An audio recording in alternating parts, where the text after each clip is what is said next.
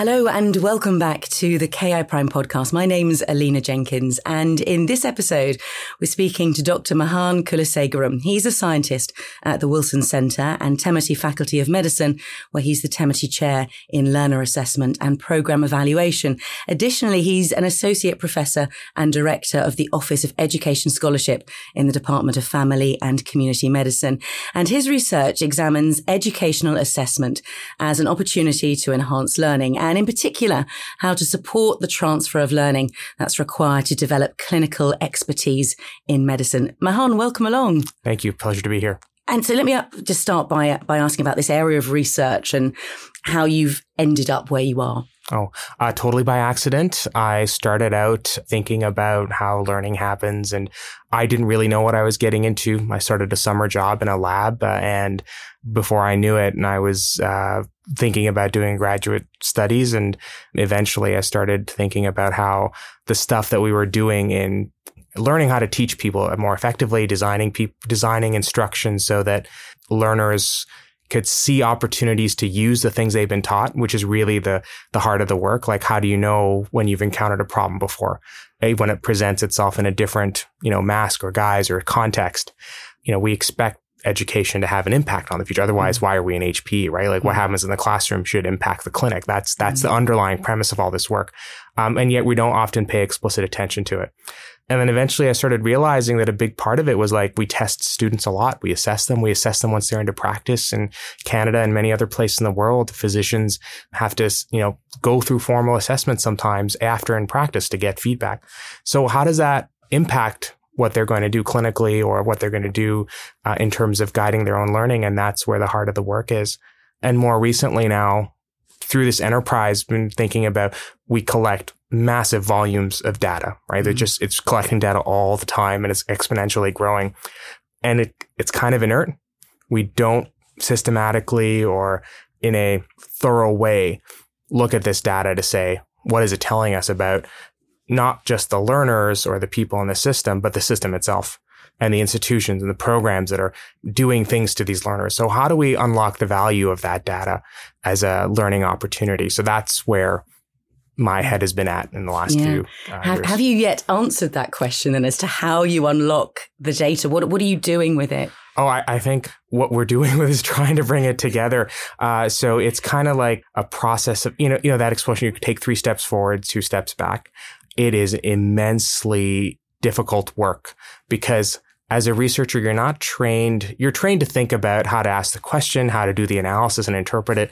But a lot of the, the headspace around this is still, how do you convince people to share data that they've not thought about for research purposes and they've not thought about historically as saying they have a obligation or accountability to share.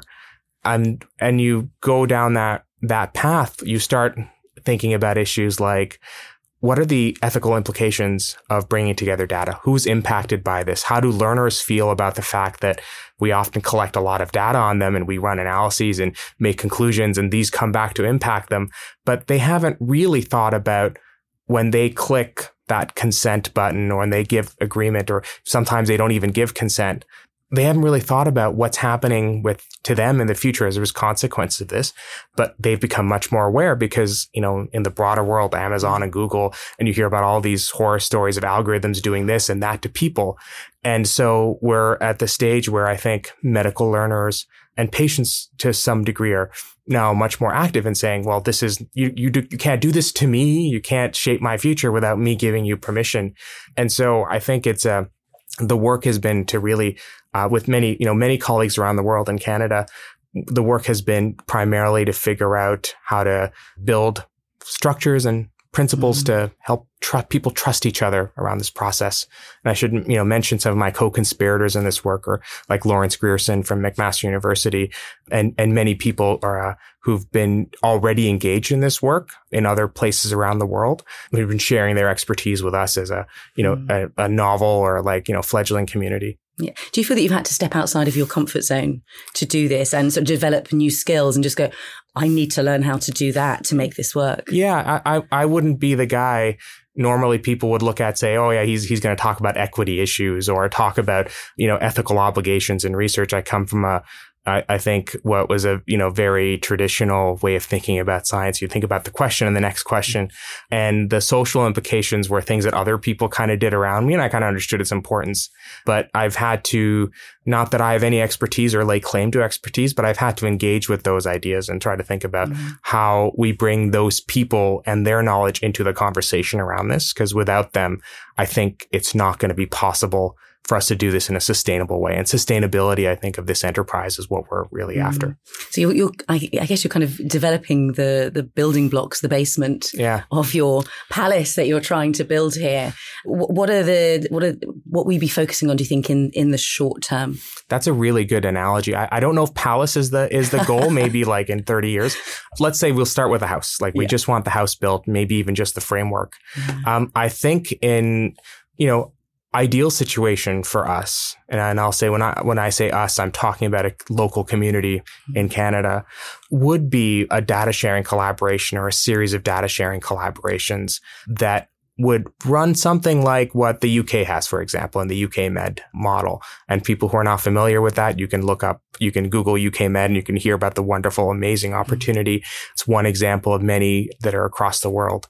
But I think long term, the goal would be for us to have you know, an institutional culture in our in medical education broadly around mm. doing this type of work and maybe even eventually internationally sharing you know data in a way that facilitates you know research and scholarship that impacts us all i mean mm. medical education is very globalized mm. so there's no reason why we shouldn't have a globalized medical education data mm. uh, center yeah. Is this is this quite a novel idea? Have there been other other researchers in the field doing this? Oh yeah, yeah. There have been tons of people talking about this and trying to move the needle forward. I, I think, you know, one of the amazing things for us has been every time we've brought this up to, you know, people above our pay grade who are in the, in the ability to make these decisions or to sort of help move the uh, agenda along, they've all thought it was a wonderful idea. Like, yeah, this is, this is something we should be mm-hmm. aspiring to everywhere else in the world or every other industry or field is moving towards this as a, as a concept. And so it's been wonderful to hear that, that synergy, but also, you know, it, it's, it's a enterprise that involves so many moving parts and people. Um, mm-hmm. so it's not as if there, it's a push of a button to bring data together or to create the system. You have to, you know, engage lawyers. Oh, the dreaded lawyers, right? But they're so mm-hmm. critical to this process and the privacy officers and ethicists and the deans and students and, you know, the people who are impacted by this. But, uh, you know, that, that I'll say, if you want to go fast, go alone. But if you want to go far, go with yeah. many people. And, and I think that's the, that's the model. Like we have to go far and we have to bring everyone along with us. Yeah. It, once you've, so I don't know, five, ten years down the line, you're collecting data all the time. Yeah. Uh, have you thought about perhaps other implications of what you could do with this? Does it have wider implications? Oh yeah, yeah. I I think going forward, like it's uh like we like my predictions would be useless to you. Like there, I, I, there's no way to tell what this can unlock for us. And I think that's part of the unique insights or the promise of this. Mm-hmm. It's like a laboratory that can model many, many different things you know, for me, like the interest has really been to sort of bring a theoretical orientation to this work. It sometimes it can be like a fishing expedition, which is great. You you can play around in the data, see what it's telling you. Mm-hmm. Um, but I come from a model where you know, like there we have lots of theories about how people learn. Right, the work mm-hmm. that I've done for most of my you know academic career, and many other people have contributed to, and we're building on. And so, like, what happens if we can kind of bring those ideas to this data set and kind of tell us about where we can optimize and where our models might be flawed or where we think there are new exciting ways to conceptualize um, learning at a fundamental level or at a systems level. Mm. I wanted to ask you how you can, uh, what steps you're doing to make sure that the data is good. The reason I ask that is I come from a weather presenting background where, of course, we're oh, using yeah, yeah. models and you know, different models have different data, and if the data's poor, the outcome's not right. going to be what's yeah. not going to be so good. So I just wondered how you can kind of keep some quality control, if right. you like, over the data. Yeah, no, that that is a really great question. So I, I think it starts at the source of uh, data collection. So um, you know, I often deal with assessment data, and for us, we have models like uh, val- validity, and for I'm sure many of the listeners will be familiar with that concept. The idea that you know you can make appropriate interpretations and inferences from uh, from a data point. And there's no recipe or magic formula to that, but you think about what the data is intended to do, and then you work towards building like an argument around that. Uh, so I think we have to sort of at the the forefront or like the front line of how this data gets collected you know, we up our game, we increase mm our standards. Um, and actually one of the interesting exercises for us, so like I'm involved in a collaboration with many other researchers in, um, in my home province of Ontario and the medical council and across uh, all the medical schools. And what they've, what we've discovered is actually some of these quality control issues, like not just mm like, you know, is this, is this good data really at the point of source, but also is it recorded faithfully and, tra- you know, mm. and kept in a way that's accessible? Are there good identifiers with it that we mm. can do linking? And so when you start doing this, when you start unpacking it, there are a lot of like side benefits, like you, you increase the adherence to best practices, I feel. And so, uh, you know, those are, those are things that we can sort of bring to the table and say, this is why you should think about your data as a an instrument or as a you know as a as a resource that you should be unlocking and using. And what what do you think ultimately is your is your goal with this? What what are you most excited about in the future? Yeah, I think I'm I'm hoping that these data help us understand how we better prepare people for clinical practice and where clinical practice signals give us insights about the unique and interesting opportunities to personalize training for individuals. I think that's always our, mm-hmm. like the holy grail, I think, is to say, you know, there's lear- learning that is tailored to the needs of the student. And we have lots of, you know, resources and abilities to identify what those needs mm-hmm. might be. And I'm also excited to think about how this helps us give feedback to our schools and our programs and say, Hey, here's an opportunity for us to change or modify assessment or curriculum or faculty development to, you know, meet this goal or meet this outcome that you're mm-hmm. uh, working towards. Um, so it, it, it, has a very applied bent to it, I think, but, you know, we, we try to think about how the, you know, our, our scientific perspective can help that. Approach.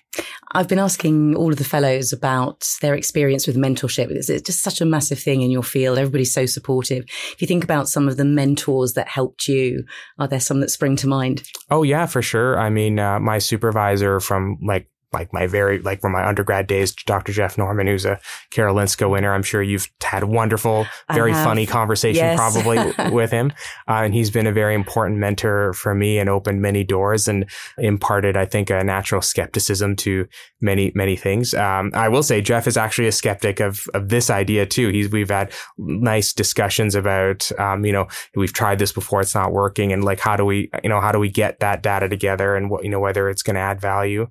And then my other colleague and, you know, former co-supervisor, former supervisor, Dr. Nikki Woods, who you've also interviewed yes. and is still an important mentor to me in many ways. So, um, they've both sort of uh, helped me understand, you know, how to think about the work in a scientific sense, right? Like yeah. what, it, what it means to be a, a scientist and many people that, you know, I probably don't have time to mention who've been, mm. uh, important, uh, uh, inspirations, um, notably my mother, who's been a teacher all her life and thought about education from a very uh, student centered, learner centered perspective, from a, a, perspective of like, mm-hmm. this is a social good that you need to keep doing. Like that is something that's important.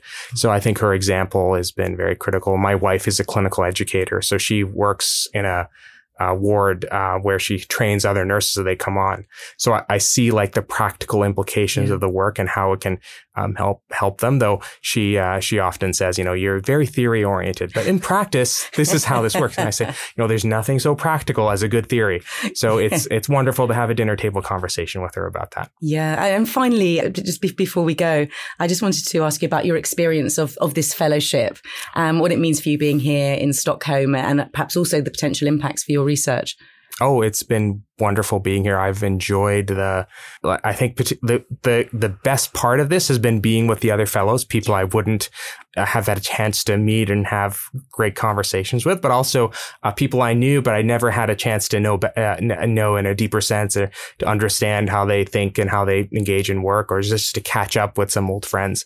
Um, that community has formed, I think, fairly quickly over mm-hmm. a couple of days. And uh, that's been wonderful to see. And I've enjoyed it tremendously. And of course, we're very very grateful for the generous time that the previous winners, the faculty have, you know, given us and the gift of time to think about our, our, our own work, um, as a program or as a, mm. uh, a systematic way. uh, and the wonderful hosts like yourself who've been part of the part of the program. It's been it's been great. We've uh-huh. enjoyed uh, enjoyed it. We had great weather. I think we could agree. Yeah, yeah, it's been absolutely lovely and a, real pleasure to, to speak to you today, Mahan. So thank you for taking the time out of this busy schedule right. to, to come and chat. Uh, Mahan, thank you so much. And thank you everyone for listening. We'll be back with another episode of the KI Prime podcast very soon. For now, goodbye.